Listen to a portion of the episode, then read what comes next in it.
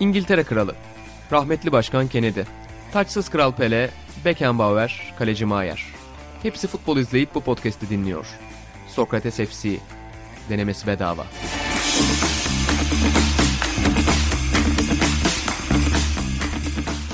Sokrates FC'den herkese merhabalar. Ben İnan Özdemir, Buğra Balaban ve Atahan Altınordu ile birlikte futbol gündemini, özellikle de bomba gibi geçen futbol gündemini konuşacağız. Son 48 saatte, e, hatta son 3 günde diyelim genel anlamda acayip yoğun bir gündemin içerisindeydik. Önce Avrupa Süper Ligi'nin kurulduğu açıklandı. Biz onun üzerine bir podcast yapmayı düşünüyorduk. Sonra da Avrupa Süper Ligi'nin dağıldığı açıklandı. Şimdi o podcast'i böylece yapmış oluyoruz. Yani Avrupa Süper Ligi'ni bu tarihe geçen projeyi bütün güzel ve kötü anılarıyla birlikte analım dedik. Avrupa Süper Ligi özel podcast'imizde. Beyler hoş geldiniz. Selam. Hoş bulduk. E, öncelikle Buğra süreci bir özetleyelim istersen. Sonra herkesten yorum alacağım ama senden öncelikle bir süreç özeti rica edeceğim. Bir anda neden kulüpler bir Avrupa Süper Ligi kurmaya karar verdiler? Neden o 12 kulüp öne çıktı ve sonrasında nasıl bu proje dağıldı? Ya aslında bir anda çıkmadığını söyleyerek başlamak lazım. Hatta bir iki ay önce sanırım yaptığımız bir bölümde yine Agnelli'nin bu konudaki işte ileride olabilir, böyle bir şeyler olabilir diye ufak ufak hani sanki hazırlık sürecinde olduğuna dair imalarda bulunduğu açıklamalar üzerinden biz biraz da konuşmuştuk aslında. Tam detayları belli olmasa da ligin. Ama bir anda dediğin gibi hakikaten ki zaten UEFA Ankara'dan da daha iki gün önce konuştuğumuzda böyle bir şey yok demişlerdi şeklinde Çeferi'nin bir açıklaması oldu. Bir anda sanki bir gece baskını şeklinde ligin kurulduğu açıklandı. Orada tabii işte Real Madrid'in, Juventus'un başı çeken kulüpler olduğu aşikardı ama tabii 6 İngiliz kulübünün işin içinde olması orada biraz işte Amerikan modeli, işte Amerikalı sahiplerin etkisinin olduğu, finansal destekçisinin zaten Amerika'dan olacağı yönünde. Hani biraz daha bir Amerikan spor modeline yakın bir lig planlaması içinde oldukları ortaya çıktı ama tabii özellikle medyadan ve taraftar gruplarından inanılmaz bir tepki geldi. Yani 6 büyük İngiliz kulübünü almak evet belki güçlü bir karar gibi görünüyordu ama hani diğer ülkelerde olmadığı kadar İngiliz futbolunun ve İngiliz taraftar gruplarının çok ciddi bir etkisi, çok ciddi bir mobilitesi var. Onu gördük yani 48 saatte ortalığı yangın yerine çevirdiler hakikaten.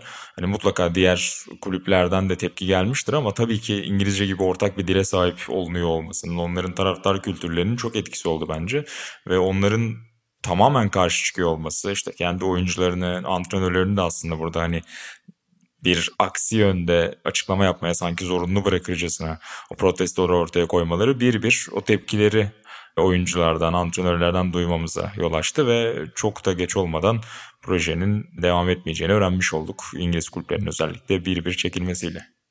Bu noktada Atan sana döneceğim. Senin ilk hani fikri duyduğunda tepkin ne olmuştu? Bundan da ayrı olarak futbol kamuoyundaki büyük infiali nasıl yorumladın? Yani tweet de attım bu konuda ama devasa bir infial oldu futbol kamuoyunda. Hatta bu 12 kulübün ki bir PR ajansıyla çalışıyorlarmış. İşte İngiltere'de Theresa May ve Boris Johnson'ın kampanyalarında çalışan ki yani Theresa May'in kampanyası çok da başarılı olmamıştı. Her ne kadar başkan olsa da başkanlığı en azından çok başarılı geçmemişti. PR ajansıyla çalıştığı söylendi Avrupa Süper Ligi'nin ama yani özellikle halkla ilişkiler anlamında muazzam bir tepki oldu ve sonrasında o tepki farklı yerlere yayıldı. Sen böyle bir tepki bekliyor muydun? O tepkiyi izlerken, o infiali izlerken neler düşündün? Abi böyle bir tepki bekliyordum. Her şeye tepki oluyor ama sadece tepki oluyor başta. Eğer bu proje hayata geçebilseydi ki yani şimdi şöyle burada parantez açacağım. Bu zaten çok eski mevzu. 25 yıldır falan ben hatırlıyorum. Eskiden işte bir harfi vardı bunun G20 mi? Öyle bir 20 tane takımın birleştiği bir lig hayalleri vardı 90'lı yılların sonunda. Ki o zaman bile yıllardır planlanan bu lig hayata geçecek deniyordu ara ara alevlendi. 2016'da falan bayağı alevlendi. Onu hatırlıyorum. Football Leaks belgeleri çıktığında ciddi şekilde bu yolda daha doğrusu bu uğurda yol kat edildiği ortaya çıkmıştı. Real Madrid'in bütün bu işlerin başını çektiği yine aynı şekilde o Football Leaks belgelerinde görünüyordu. Ortada işte Amerika Birleşik Devletleri'nden gelen ciddi bir para vardı. Yani bu konuda gerçekten çok ileri gidilmişti.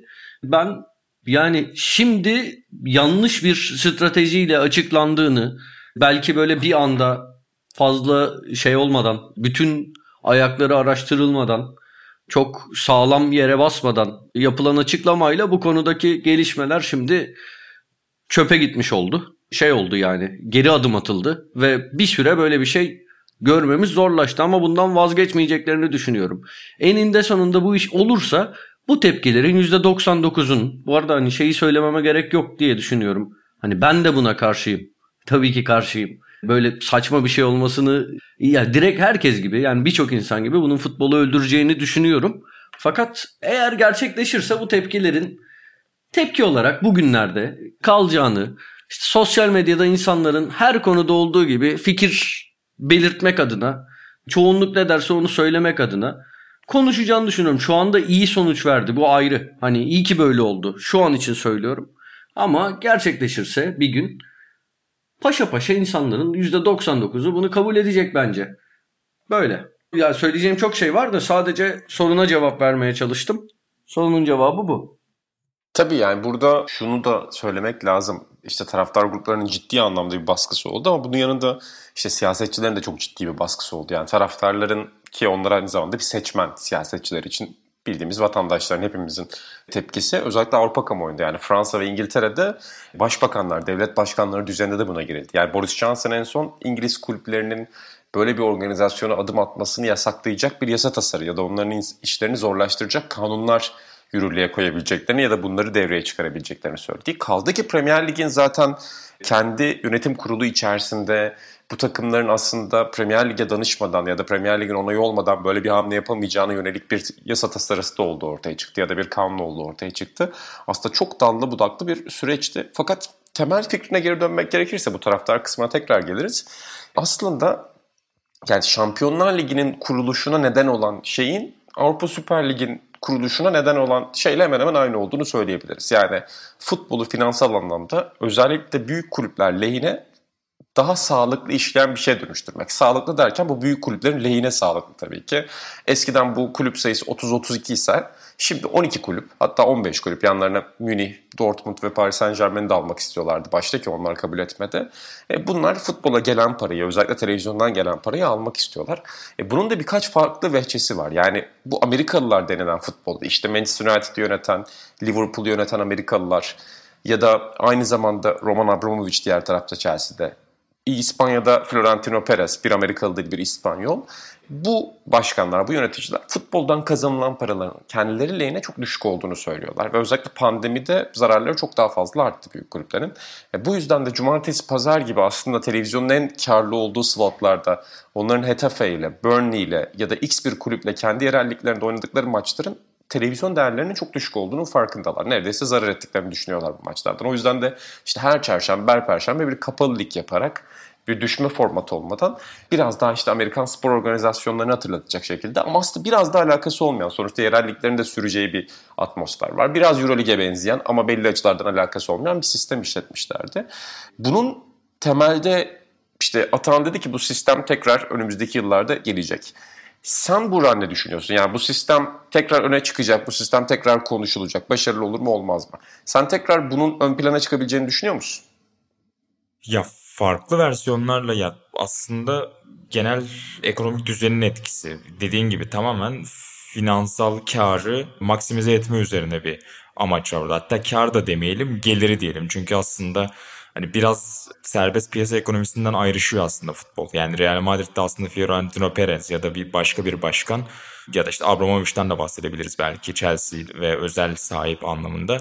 Oradan büyük bir kar edip aslında bunu kendi yatırımına, kendi cebini doldurmaya kullanma yönünde çok bir amacı olmuyor. Zaten Abramovich dediğimiz insanın farklı iş bünyelerinden çok ciddi bir kazancı var. Yani futboldan edeceği daha fazla geliri aslında yine futbola yatırıp işte Mbappe'yi de almak istiyor atıyorum. Haaland'ı da almak istiyor. Florentino Perez'in işte futbol batıyor işte 3-4 yıla dayanamayız demesinin nedeni işte Hazard'a aslında 130 milyon vermesi ya da bu yaz Mbappe'ye de Haaland'a da para vermek istiyor olması. Hani aslında harcamaya devam etme gayreti. Onu öyle bir ayrıştırmak lazım öncelikle ve bu yüzden de ellerine gelecek her fırsatı tabii ki orada geliri maksimize etmek için kullanmak istiyorlar. Zaten bu kozu Atan'ın söylediği gibi 15-20 senedir sürekli işte bir geliyor bir gidiyor. iki senede bir ya acaba olsa mı deyip sürekli UEFA'yı sıkıştırıp o gelirlerden daha fazla pay alma gayreti içerisindelerdi. O yüzden bu çabanın devam edeceğini tahmin edebiliriz ama orada bence önemli bir risk var. Yani Amerikan tipi bir lig işte düşme çıkma olmayan evet bazen bir iki tane spotu yani özel davetle katılım sağlama imkanı sunacaklar ama işte atıyorum Tottenham'ın düşme şansı olmayacak sallıyorum. Arsenal'ın düşme şansı olmayacak gibi bir ortamda yani rekabet duygusunun zaman içerisinde çok kaybolduğunu görebiliyoruz. Yani şimdi sen NBA yorumluyorsun lan işte ben de çok yakından takip ediyorum. Şimdi NBA'de biraz farklı bir kurgu var. Evet ama orada bile uzun sezonda bazen ortaya sıkışan takımların hakikaten yani o maçlarının çok da keyif vermediğini baktığında takım Chicago Bulls diyelim. NBA tarihinin en büyük kulüplerinden bir tanesi. Ama son 10 yılına baktığında en büyük markalarından birinin bile oynadığı maçlara izleyici çekme noktasında çok zorlandığını görebiliyorsun. Ki orada sistemi koruyan draft denen bir sistem var ki sürekli zayıf olan takımın aslında bir şekilde üsttekiler rekabet etmesini sağlayan genç havuzdan iyi oyuncuları daha önde seçmesini sağlayan bir sistem var. Şimdi burada Avrupa futbol sisteminde altyapıların olduğu bir sistemde sen bunu kuramayacaksın ve bir noktadan sonra yine işte Real Madrid'ler aslında 20 tane süper takımı güya buluşturuyorsun ama 20'sinin de şampiyonluk şansı aynı olmayacak kesinlikle. Ve bu sistemde aslında şu an kağıt üzerinde görünen ya ne güzel her hafta işte Arsenal Real Madrid maçı olacak dediğin şey aslında bir süre sonra bakacaksın ki yine tek taraflı bir şey bu ve aslında Arsenal da olması aslında diyeceksin. Yani gitgide küçülecek gitgide o zaman sürekli işte Paris Saint Germain, Bayern, Real, Barcelona oynasın diye iyice küçülecek. Yani düz kağıt üzerine baktığında o matematik ve finansal tarafı yükseltme gayreti anlaşılabilir. Ama bence bunun çok kısa vadeli bir bakış açısı. Yani orta ve uzun vadede aslında düşünüldüğü kadar verimli, düşünüldüğü kadar yüksek gelir yaratacak bir model olduğunu da ben düşünmüyorum açıkçası. Yani NBA örneğini çok isabetli verdim burada ki benim de son günlerde işte bu konuya dair muhabbetlerde hani yayın değil illa kendi aramda arkadaşlarımla ev, evde yaptığım muhabbetlerde hep ön plana çıkardığım nokta oldu. Yani NBA örneği evet sağlıklı bir organizasyon olarak NBA çok önemli bir örnektir. Ama NBA de kendi içerisinde birçok sorun yaşayan organizasyonlardan biri. Yani şu anda NFL'in de bin tane sorunu var, MLB'nin de bin tane sorunu var, NBA'nin de bin tane sorunu var. Bin tane iyi yönle birlikte. Ama temelde en büyük sorun da NBA'de evet sen genç kitlenin özellikle de genç jenerasyonların en çok takip ettiği ligsin ama televizyondan takip ettiği lig değilsin. İnsanlar senin maçlarını bilhassa da normal sezonda izlemek istemiyor. Bu sadece genç nesiller için değil, yaşı daha ilerleyenler için de özellikle normal sezon takibinin çok düştüğünü görüyorlar araştırmalarda. Çünkü normal sezondaki maç sayısı artık günümüz temposunda oyun çok hızlanmışken çok ciddi sakatlıklara ya da yorgunluklara yol açabiliyor. O yüzden takımlar sezonun çok önemli maçlarında en az 15-20 tane maçın hatta bazı oyuncular üzerinde söylersek yıldız oyuncularını dinlendirerek geçmeye çalışıyorlar. Geçmişte San Antonio Spurs'un uzmanlaştığı alanlardan biri. Artık o load management yani yükünü idare etmek, sezonu idare etmek bir norma haline aldı NBA'de. Bu yüzden de sen eskiden işte 90'larda bir ulusal televizyon maçını çok büyük bir televizyon etkinliği olarak satabilirken NBC'de yaptığım yayında artık o kadar büyük bir etkinlik olarak satamıyorsun. Çünkü bir tane oyuncu sakat oluyor ya da öbür takımın o maçı kazanma düşüncesi biraz daha zayıf oluyor, motivasyonu zayıf oluyor. Çünkü ertesi gün bir deplasmana daha gideceklerini biliyorlar ve o günkü büyük maçı kazanmak yerine ertesi günkü maçı kazanmanın daha ciddi bir ihtimal olduğunu biliyorlar. O yüzden de tamam 82 maç modeli Adam Silver hiçbir şekilde vazgeçmek istemiyor özellikle kısa vadede. Bu sene bile bütün bu pandemi şartlarında 72 maç yaptı ki orada bile oyunculara hazırlık süresi vermeden aslında ligi Ocak'ta başlatacakken apar topar Christmas'a yetiştirmek istedi ve Aralık ayında bir anda biz de hiç beklemezken o yayınlara gitmeye başladık. Bütün bunların motivasyonu All-Star maçı yapılmayacaktı, All-Star maçı yapıldı. Çünkü televizyon parasını korumak istiyorlar. Fakat sen sürekli maç, daha fazla maç, daha fazla ekrana basketbol koyduğunda aslında basketbola iyilik yapmış olmuyorsun. Kendi ligine de iyilik yapmış olmuyorsun. Maçların önemini azaltmış oluyorsun. Futbolda da aynı problem var. Yani Avrupa liglerine insanların ilgisi, Şampiyonlar Ligi'ne insanların ilgisi ki yeni formatı tartışırız birazdan. Daha fazla maç koyarak geliştirilebilir bir şey değil. Sen elindeki maçların değerini arttırarak ancak bunu yapabilirsin.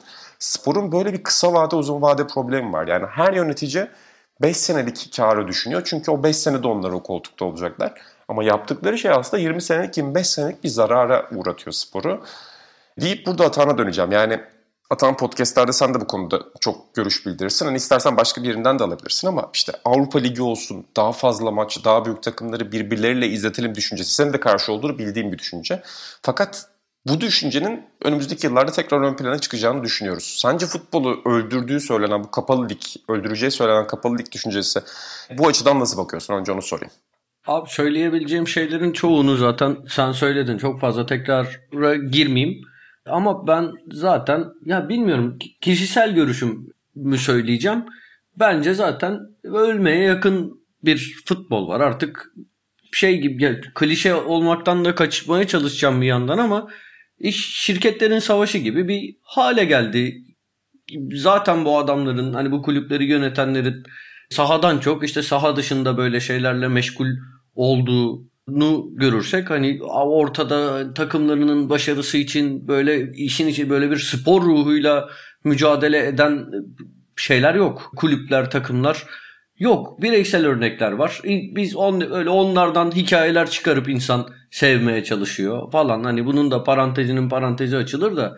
Dolayısıyla ben kendi adıma hiçbir zaman eski keyfi almıyorum artık. Hep şunu da söyleyeyim. Kurulursa bu yani bu düzlemde devam eder. Ben çok farklı bir şey olacağını zannetmiyorum. Yani böyle gidince de futbol bu hale gelecek. O hızlandırırdı süreci. Eninde sonunda ya ölecek ölecek dediğim belki senin için ölecek benim için ölecek ama bunun da izleyicisi bulunacak. Belki daha çok bulunacak daha fazla para getirecek. Dediğin gibi yani bu şeylerin ben yine şeyleri hatırlıyorum. Futbol League belgelerini hatırlıyorum. Bütün bu Süper Lig planları, Avrupa Süper Ligi planları ki şey diye 2021-2022'de başlanması planlanıyordu zaten yıllardır. Sızan belgelerde, maillerde falan hepsi böyle. Sadece kurucu üyeler arasında işte Bayern Münih'te vardı, Paris Saint Germain'de vardı. Tek farkı o yani. Bunların alacakları yayın geliri bile ki tamamı kulüplere gidecek. Arada hiçbir aracı kurum olmayacak UEFA gibi, FIFA gibi. En çok izlenen kulüplerin yarıştığı ve bu yayın gelirlerinin en çok izlenene göre bölündüğü bir düzenle dizayn edilmişti. Real Madrid işte en çok geliri alacaktı. İkinci Barcelona'ydı. Üçüncü mesela şeyden işte bizim yıllardır başarısını izlediğimiz Bayern'den, Manchester City'den, Liverpool'dan vesaire yani Juventus'tan falan fazla. Üçüncü en çok geliri Manchester United alacaktı. Çok izlendiği için mesela. Böyle yani sonuçta bu bunları dizayn eden insanlar bir şekilde her zaman kendilerine yani izleyici de bulmakta vakıf olacaklardı. Reklamıyla onunla bununla. Öyle. Anlatabildim mi derdimi bilmiyorum. Tabii ya ben çok çok yani. ciddi bir şey fark edeceğini düşünmüyorum. Süreci hızlandıracaktı. Şu anda da ya ben şu şeyden şu ortamdan biraz rahatsızım. İşte futbol kurtuldu. Kurtardık. Taraftar tepki gösterdi. İşte futbola sahip çıktık. Ya o tren çoktan kaçtı. Çoktan kaçtı yani ne biz ya ben abi sen güveniyor musun UEFA'ya FIFA'ya? Bunca şey okuduk bunca yıllardır neler oldu? Son iki başkan yolsuzluklarla rüşvetlerle falan görevi bırakmak zorunda kaldı. Hala işte bir sürü yolsuzluk dosyası var. Ne bileyim işte Rus kulüplerinin başka büyük kulüplerin işte devlet aracılığıyla para onlara para aktarıldığı buna göz yumulduğu yönünde ciddi iddialar var. Şampiyonlar Ligi zaten Şampiyonlar Ligi olmaktan çıkalı yıllar oldu. Hiçbir ülkenin şampiyonu yok. Dördüncüsü var yarın. Beşincisi altıncısı gider. Yani Şampiyonlar Ligi de Süper Lig gibi bir şey olma yolunda gidiyor. Futbol kurtulmadı abi. Ölümü bence ya buna ölüm diyorsak. Hani benim için ölüm belki senin için ölüm. Başkası için belki daha zevkli bir format.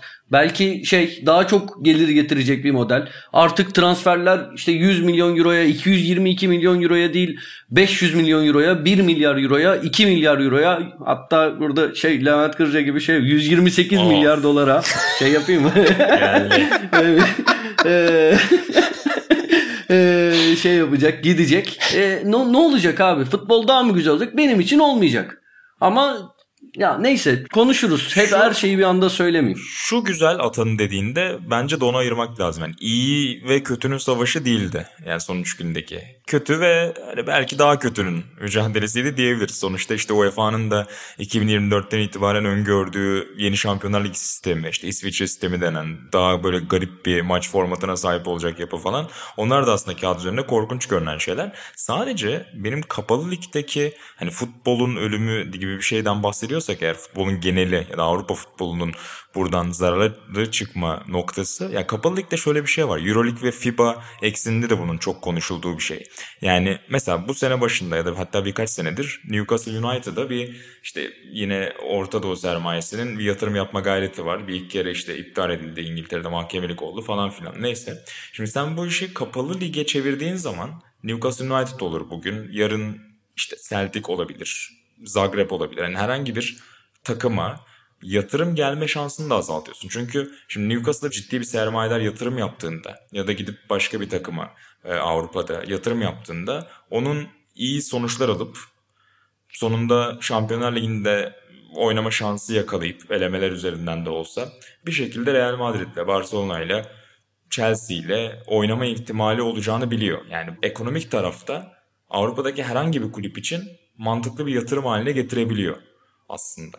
Şimdi sen kapalı lige çevirdiğinde sadece o 20-25 kulüp içerisine tüm o yatırımların akmasını sağlayacaksın. Bu anlamda evet ben hakikaten Avrupa futbolu adına genelcesinde çok daha zararlı olacağını düşünüyorum kapalı lig sistemin. Öyle bir problem var örneğin. Bu arada bu bahsettiğiniz şeye dair bugün bir güzel e, açıklama gördüm. İşte Milan taraftar gruplarından Kurva Sud'un bir açıklaması var. Onlar da işte ki yani Atan Altınordu tarafından yazılmış olabilir. Sadece 128 milyar göndermesi yok metinde. e, onun dışında hani Atan'ın bütün tonlarını gerçekten okurken Atan'ın yüzü geldi gözümün önüne. Şey diyor, bize en çok güldüren şey futbolu kontrol odalarında yönetenlerin, futbol odalarında yönetenlerin bir anda futbolun taraftarlara ait olduğunu deklare etmesi oldu diyor. Çünkü işte Süper Lig 10 yıllar boyunca yapılan hataların, 10 yıllar boyunca yapılan açgözlü manevraların son büyük hamlesiydi. Futbolu bir işe çevirmenin, bir şirkete çevirmenin son büyük hamlesiydi. Ve şey diye bahsediyorlar yani işte bu yeni rekabet düzeyi, yeni lig önerisi eski futboldan artık uzak bir hatıra, hoş bir sada olarak kalan eski futboldan uzaklaşmanın son büyük geleneği. Ve sonra şeyden bahsediyorlar işte TV hakları, oradan ajanlara, oyuncu menajerlerine ödenen paralar, işte başkanların çevirdiği dolaplar, hatta işte İtalya Süper Kupası'nı alıp başka bir kıtaya yollayıp orada aslında son gün maçın saatini değiştirenler falan filan ya da Dünya Kupası'nı Katar'a alıp sonrasında işte bütün insan haklarını ve Dünya Kupası geleneğinin takvimdeki yerini önemsemeyenler hakikaten bahsettikleri şeyler doğru. Yani mesela gelenekten bahsediyorsak Avrupa Süper Ligi eğer bir geleneği bozmak diyorsak ki öyle hakikaten. Katar'a Dünya Kupası vermek de aslında o geleneği bozmak. Fakat bir tanesi çok daha büyük bir şeytani hamle. Diğeri çok daha az şeytani bir hamle.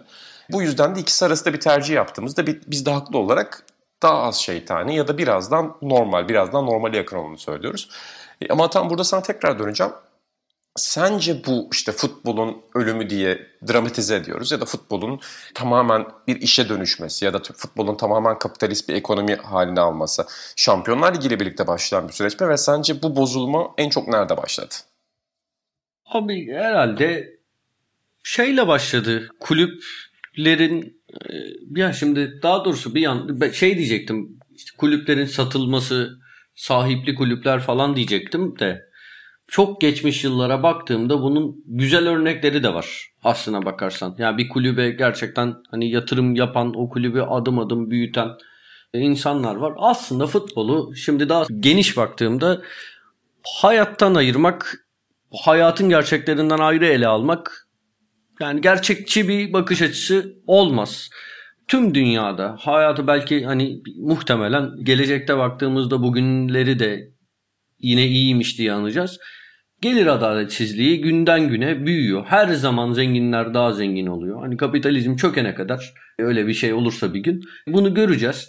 E, haliyle uçsuz bucaksız paraları olan insanların futbolda bu kadar para koyup da daha fazlasını mislini alabildiğin bir sektör haline geldikten sonra futbol kulüplerine yatırım yapıp da haksız rekabet yaratmaları ne zaman mümkün olduysa o zaman yani dünyadaki uçurumun artmasıyla birlikte bu uçurum futbola yansıyınca o zaman oldu herhalde abi. Tam olarak hani şu gün diyemem. Yani benim hatırladığım işte şey o zaman keyifle izliyordum ama böyle yakın tarihte Abramovich'in Chelsea'si hani böyle herkesi bir anda aldı ya. Hı hı. O geliyor aklıma. Yani yine Florentino Perez ben şeyi bilmiyorum açıkçası. Sen belki daha iyi biliyorsundur. Los Galacticos kurulduğunda hani Florentino Perez bütün o parayı cebinden mi koydu yoksa Real Madrid'in zaten öyle bir mali gücü var mıydı? Onun detayına vakıf değilim. Fakat hani Chelsea sıradan bir takımken İngiltere'de bir anda bir sezonda bu hale gelişi benim hatırladığım ilk örnek o. Yakın dönemden bahsediyorum.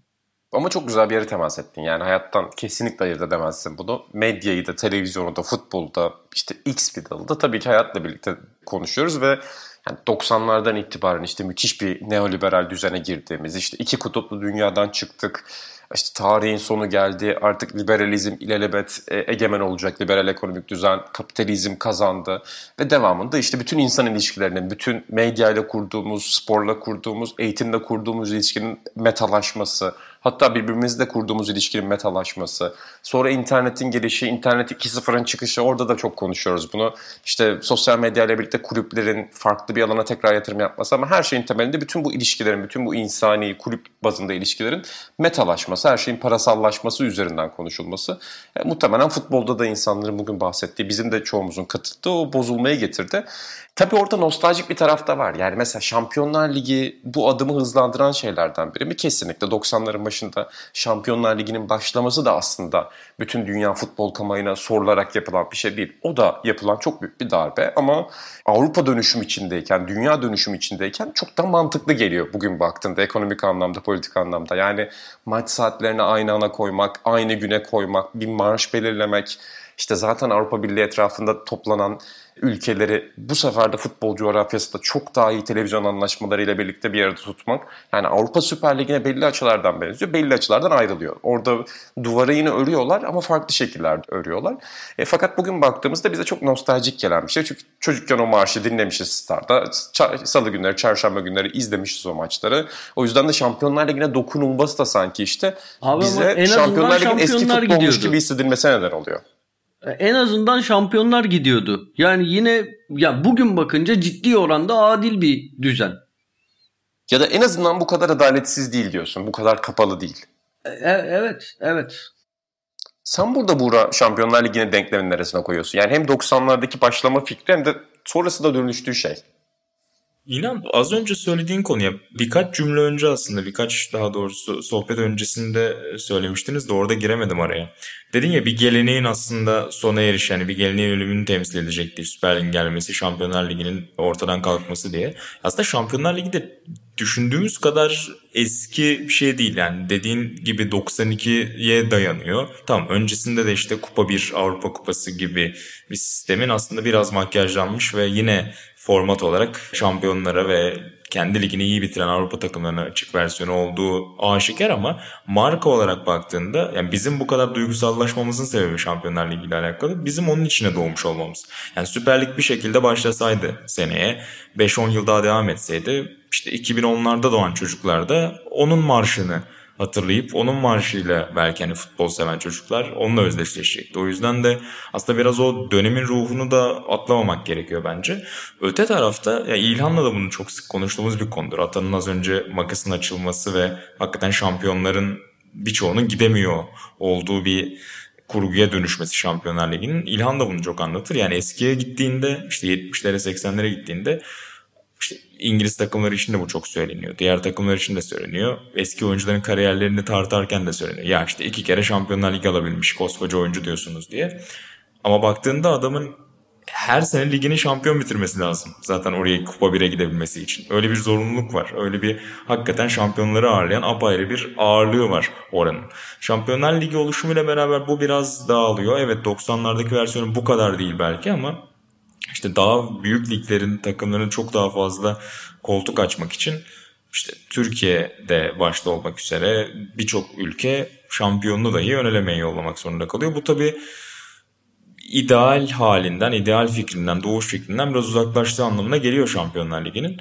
Bunun ama devam edeceğini de görüyoruz şu anda. Yani işte o 2024'ten itibaren planlanan model ya da bir şekilde sonuçta tamam Süper Lig belki kurulamıyor ama Agnelli ya da Florentino Perez tamamen tutkuyla yeniden Şampiyonlar Ligi'ne bağlanmış değil. Bir şekilde farklı modeller isteyecekler. Birebir kopuş olmasa da Şampiyonlar Ligi'ni kendi istedikleri şekilde yönlendirmeye, o şekilde yoğurmaya çalışacaklar bu hamuru. O yüzden yani şey havasına girmemek çok doğru. Hatta ya orada katılıyorum. Yani bir şey kurtuldu.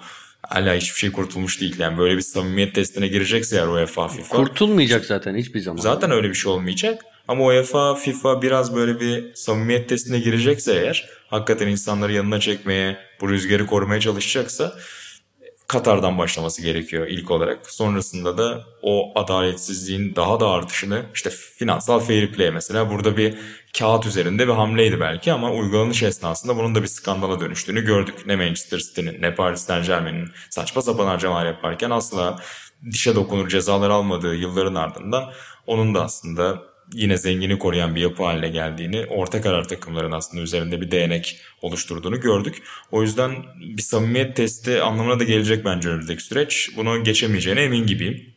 Kendi açıma UEFA'nın ama ya da FIFA'nın. Ama o konuda hakikaten ya tamam hani biz işin nereye gidebileceğini gördük. Burada bir tehdit var. O yüzden işte sporun taraftar talepleri yönünde kalması için çaba sarf edeceğiz gibi bir hani sanki peri masallarındaki gibi dönüşüme gireceklerse adım atacakları çok fazla yer var. Katar olsun, finansal fair play olsun.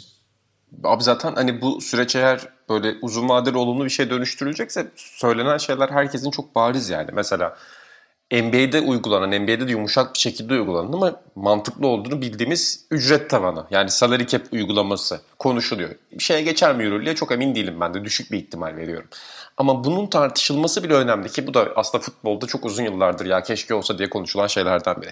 Kulüplerin sahiplik yapılarının değiştirilmesi. Yani dışarıdan bir yatırım gelecekse de bunun kulübün en fazla %49'unu belki de alabilmesi, %51'inin daha farklı bir koalisyonun içinde kalabilmesi. Bu da tartışılıyor. Bu da belki önümüzdeki yıllarda futbol dünyasının tartışacağı şeylerden biri olacak. Almanya'daki gibi aslında küçük yatırımcılarının da taraftarlarının da söz sahibi olduğu bir futbol düzeninin kurulması ki Almanya'da aslında hani çok doğru bir örnek olsa da kendi ligi bazında rekabet seviyesinin çok düşük olduğu bir yer. Onun da öyle başka bir problem var. Yani orada da Bayern Münih dominasyonunu durduramadıkları bir şey var. Orada da Mercedes Formula 1 ilişkisi gibi bir ilişki var. Ama ne olursa olsun taraftarın daha çok söz sahibi olduğu bir sahiplik yapısı var. Yani eğer buradan iyi bir şey çıkacaksa, yani sizin de söylediğiniz gibi Katar gibi işte her şeyi, futbolun bütün geleneğini ya da oradaki insan hakları ihlallerini yapım sırasında bu ihlalleri göz ardı ederek verilen kararlar, salary cap uygulamaları, kulüp sahiplik yapılarının değiştirilmesi bunun devamında gelirse o zaman çok çok büyük bir anlamlı işe dönüşür bu tabii ki. Yani şu haliyle de bence anlamlı bu kadar kulübü rezil etmek ve bu kadar kulübü ulan biz ne yaptık diye böyle sırayla hani buradan nasıl kaçabiliriz? İşte ben o açıklamanın arada, altına imzamı atmayayım bak, falan. O da anlamlı. Sizin de anlamlı bulduğunuzu araya biliyorum. Girip, araya girebilir miyim? Çok Tabii. kısa tek cümle. Ben yine yani çok defa vaktiyle çok içine gömüldüğüm için bu Football Leagues belgelerinden şunu hatırladım. Çok büyük ihtimalle Manchester City, birazdan da kontrol ederim yanlışım varsa düzeltirim. Manchester City medya sorumlusu kulüp yönetiminden üst düzey birine başkan mıydı, CEO, CEO muydu e, onu hatırlamıyorum. Bu projeyi açıklarken çok dikkat etmemiz lazım. Sanki böyle gizli bir ekip oluşturmuşuz, sanki bir kartel oluşturmuşuz gibi bir e, algı oluşmamasını sağlamalıyız diyor mesela. Senin son cümlene referansta bulunarak söyledim. Abi zaten bana çok acayip geliyor ya. Bu kadar insanın ki Simon Cooper sonra şey dedi. Hani futbol yönetimlerini çok zeki insanlardan oluşuyor gibi düşünmeyin. Çok dar bir yetenek havuzundan seçiliyor futbol yöneticileri. Hani bir kısım eski oyuncu, bir kısım işte eski teknik direktör ama onun dışında belli tip zenginler, belli bir zümreye ait zenginler ve bunlar düşündüğünüz kadar zeki insanlar değil diyor. Ya gerçekten şu tepki hiç öngörememeleri, o gece böyle saçma sapan bir logo, bir Twitter hesabı, işte altına çoğunun imza bile atamadığı önce açıklamalar koymaları falan çok gülünç, çok şaşırtıcı geldi bana Ve yıllarca hazırlandıktan sonra. Yani boş geçmiş demek ki dersler. Yani hakikaten herhalde böyle boş boş toplanmışlar muhtemelen.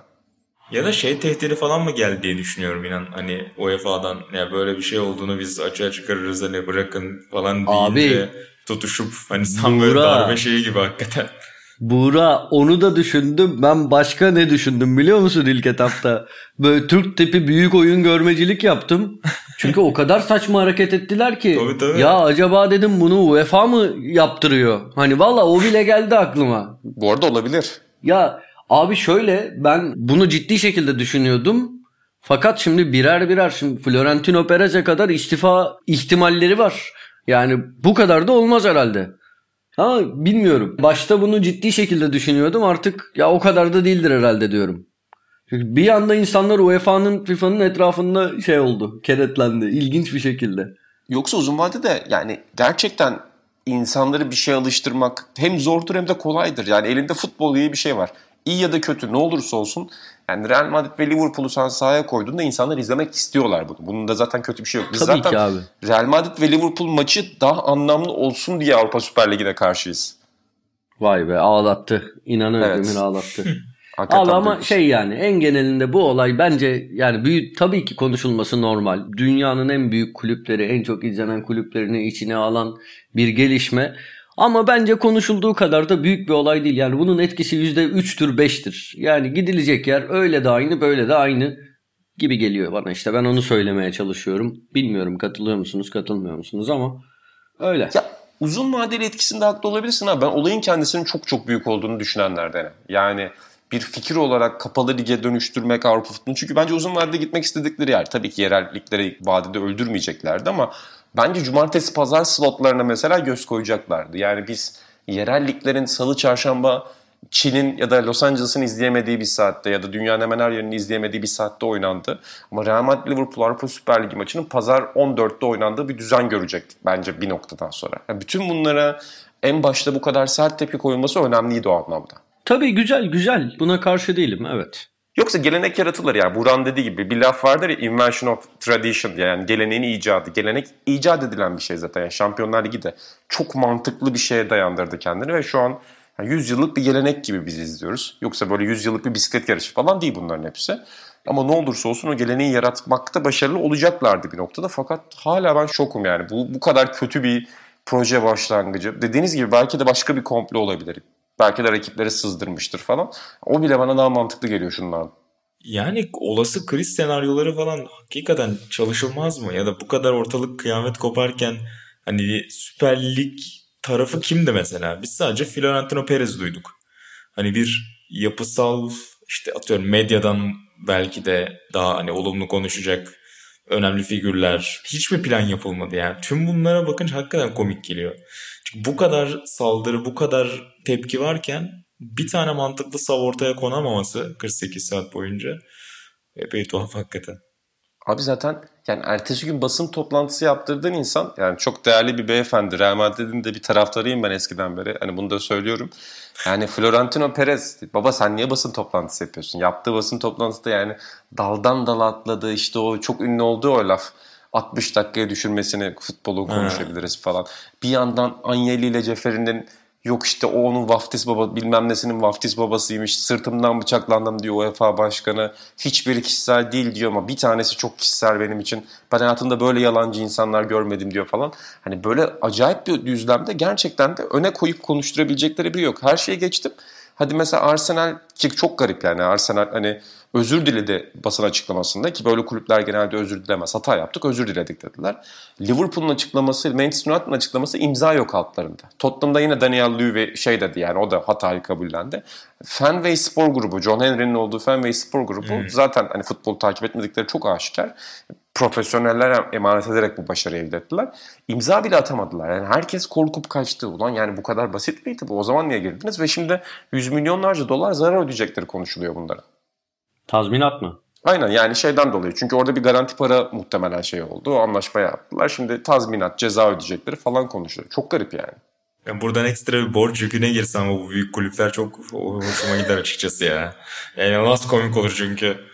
Amerikalı JP Morgan falan bunları bayağı bir soyup sonra çevirse orada epey keyifli olabilir. O zaman yavaştan bitirelim Oldu mu o kadar ya? Aa olmuş valla. 40 dakikayı 45 dakikayı bulmuş. Peki Ata bu süreçte en yüzünü görünce sinirlendiğin insan kim oldu? Abi kimse ya ben kimseyi ayırmadım ama senin buna bir cevabın var muhtemelen. Söyle Yok ya, Perez sen, mi? Sen bazen sinirlenirsin insanlara diye söylüyorum. Yok abi ben bu olayı o kadar önemsemedim yani dediğim gibi hani olayın ne olduğunun farkındayım tabii ki yani bugün baktığımda büyük bir olay ama bu olayı öyle ben öfkeyle takip etmedim. Peki buna karşı çıkanlar için de mesela açıklamalar yapıldı ya oyuncular, eski menajerler, yöneticiler takdirini çok ekstra kazanan biri oldu mu? Növil'i beğendim. Konuşmasını da beğendim. Yani hoşuma gitti. İyi bir hatip. Evet yani beğendim. Güzel yani etraflıca yapılmış. Güzel tonu da söyledikleri de hoşuma giden bir şeydi. Abi şeyi aslında mesela ben sana soracağım. En son Liverpool oyuncularının hep birlikte yaptığı açıklama var ya. Hı hı. Ya mesela o tamam hani öğlenden toplanmışlar ama zaten öğlen bu iş yokuşa gitmeye doğru başlamıştı. Mesela geç bir açıklama değil mi? Bu şey anlamında söylemiyorum. İş belli olduktan sonra şov yapıyorlar gibi söylemiyorum. Yok öyle yani Bir anda zaten açıklama yapamazlar. Hı hı. Ama ya öyle ya da böyle yaptıkları açıklamada artık iş belli olmayacağı belli olduktan sonra yapılmış açıklamalardı. Mesela ben onun neden övüldüğünü anlayamadım. Bir de bu arada hani futbol neyse evet bunu soruyorum sana. Abi haklısın yani zamanlama olarak zaten orada Avrupa Süper Ligi fikri ölmüştü. Yani onlar biraz ben de katılıyorum gibi oldu yaptıkları açıklamalar. Ama muhtemelen yani Manchester City'de öyle bir haber oldu mesela. İşte Manchester City oyuncuları toplanmışlar konuşuyorlarmış ama kulüp onlara herhangi bir şekilde açıklama yapma yasağı getirmiş. Yani muhtemelen evet bu oyuncular her ne kadar çoğu bu fikre karşı olsa da mesela Jordan Henderson gibi, James Milner gibi insanlar hani benim için Liverpool fikrini en temsil eden insanlar olsa da muhtemelen korktular. Yani cezai bazı şartlar olabileceğini İnsani bir şey. Evet insani, insani bir, şey. bir şey. Yani yerlerine koyuyorum kendimi. Bilmiyorum yani yapabilir miydik? Yap belki yapardık Yapılabilir, ama işte yapılamayabilir abi. şöyle olmuyor. Evet evet ben yapmayana şey yapamam. Abi bizim de söyleyemediklerimiz var. Herkesin de vardır. Tabii. Bu hayatta herkesin sınırlarını çizen kendisinden büyük şeyler olabilir diyeyim en azından. Var demeyeyim de olabilir. Öyle yani toplumsallaştığın anda taviz vermeye başlıyorsun bir şekilde abi galiba. Evet bazen toplum bazı insanlar için kurumları bazı insanlar için zaten kişisel değerleri e, bunu gerektirmiyor falan. Ama şey ben onun neden bu kadar büyütüldüğünü anlayamadım. O kadar onun da cevabını senden aldım. Teşekkür ederim. Burak senin bu süreçte inenlerin çıkanlar oldum. Yani şu adama daha farklı bir gözle bakıyorum. Yoksa zaten herkes bekleyebildiğin tepkileri mi verdi senin için? Ya dediğiniz gibi önden konuşanlar tabii ki bir adım ayrı bir şekilde bakmamıza yardımcı oldular. Guardiola'nın sözü daha ikonik olarak hatırlanacak herhalde. Yani kaybetmenin olmadığı yerde hani futbolun olmayacağına dair bir şey söyledi ya. O hakikaten hı hı. doğru. Sen NBA örneği verdin. Ya ertesi günkü maçı kazanmamız daha rahatı düşünebiliyor oyuncular. Yani kaybettiklerinde o kadar da yıkılmadıklarını görüyorsun ve aslında işin temelini tehdit eden konu o. Yani o noktaya gelmeye başlarsan sen çok temel şeyleri yitirmeye başlıyorsun. O yüzden kaybetme fikrinin o kadar da korkulacak bir şey olmadığını en azından hani mevcut e, futbol düzeninde e, hissettirecek bir yapı bence ciddi bir tehdit oluşturabilirdi. O yüzden o Guardiola'nın sözü bence ikonik hatırlanacak ve ileride de Atan dediği gibi yani bir şekilde o noktaya öyle ya da böyle süperlik, megalik, hiperlik bir şekilde geçildiğinde insanlar bence onu hatırlayacaklar dönüp bakıp. Yani hakikaten adam dediği artık normalimiz oldu diyecekler. Orada da şeyi söyleyelim yani çabanın sergilenen çabayla bunun bir karşılığı arasındaki ilişki bozulduğunda bu spor olmaktan çıkıyor diyor.